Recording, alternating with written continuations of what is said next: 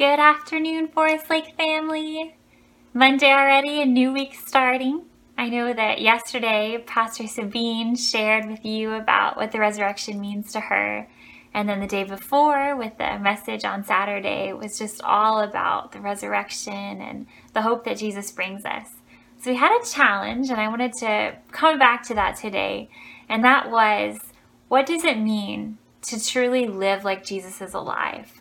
That He is resurrected, that He is risen in our lives. So I was thinking about that personally and just asking God that question.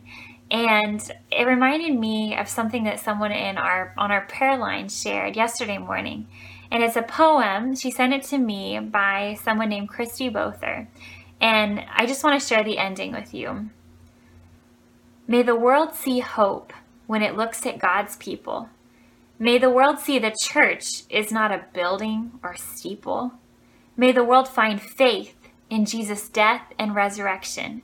May the world find joy in a time of dejection. May 2020 be known as the year of survival. But not only that, let it start a revival. And really, that's what my prayer has been. Is Jesus start this revival in me? So, what does it mean for me to live like Jesus is risen? It's to lean into Jesus. It's to ask Him to have full access to my entire heart. It's changing my day around so I can have more time just to soak in His presence, to read His word, to hear His voice, to know what He's saying, to know His heart, and not just be rushed.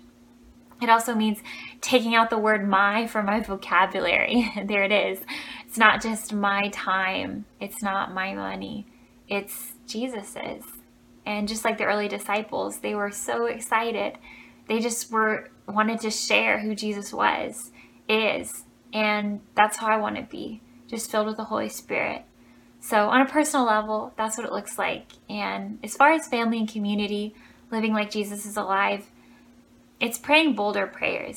It's being more specific in what I'm asking of God to do in the lives around me.